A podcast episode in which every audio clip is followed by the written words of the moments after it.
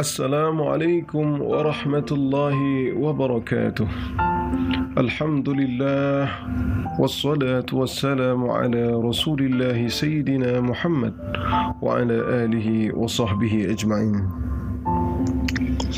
Sahabatku, Rasulullah sallallahu alaihi wasallam bersabda dalam sebuah hadis, "Iqra'ul Qur'an fa innahu ya'ti yaumal qiyamati syafi'an li ashabihi." Bacalah Al-Qur'an karena sesungguhnya di hari akhirat kelak dia akan datang memberi syafaat kepada pembacanya, kepada yang mengamalkannya, kepada yang setiap harinya Al-Quran menjadi wirid dan mengisi hari-harinya.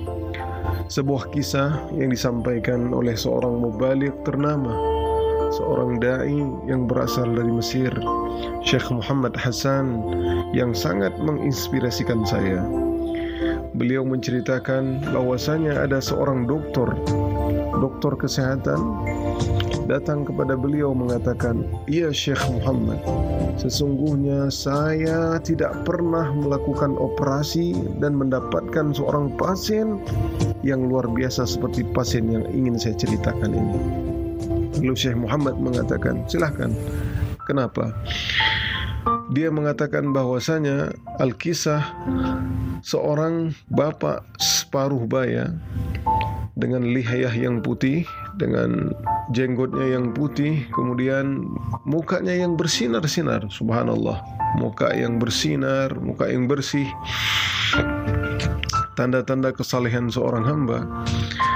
Lalu ketika ingin diadakan operasi, sang bapak tersebut agak kelihatan seperti khawatir dan ketakutan.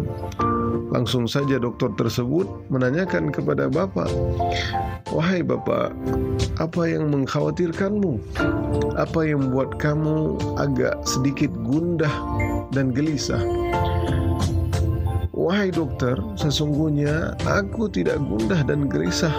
Apakah kamu mengira aku gundah dan khawatir karena operasi? Sama sekali tidak.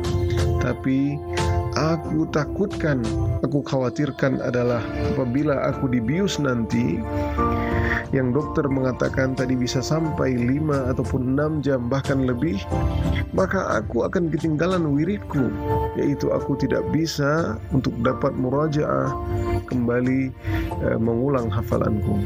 Subhanallah, ternyata sang bapak tersebut setiap harinya membaca Al-Quran 10 juz setiap hari. Subhanallah, subhanallah. Lalu dokter mengatakan melanjutkan bahwasanya ketika mulai dibius Subhanallah, ini adalah pemandangan yang tidak pernah saya jumpai di pasien-pasien sebelumnya. Beliau mengatakan setelah awal pembiusan, maka sang bapak tersebut tak berhenti membaca Al-Quran sampai akhir daripada amaliyah jarahiyah ataupun operasi tersebut. Subhanallah. Hadirin, taubatlah kita. Hadirin, mana waktu kita untuk membaca Al-Quran? Sisihkan waktu. Allah tidak menyuruh kita baca Al-Quran sampai 30 juz satu hari. Fattakullaha mastata'tum. Bertakwalah kamu semana kamu bisa. Kamu sanggup sehari lima ayat baca dan istiqomahkan. Karena sebaik-baik amal bagi Allah yang kontinu konsisten khairul a'mal adwamuha wa in sebaik-baik amalan tersebut adalah yang konsisten istiqamah persisten walaupun amalan tersebut sedikit Semoga dengan kisah ini menginspirasi kita. Kita semakin yakin kepada Allah Subhanahu wa taala.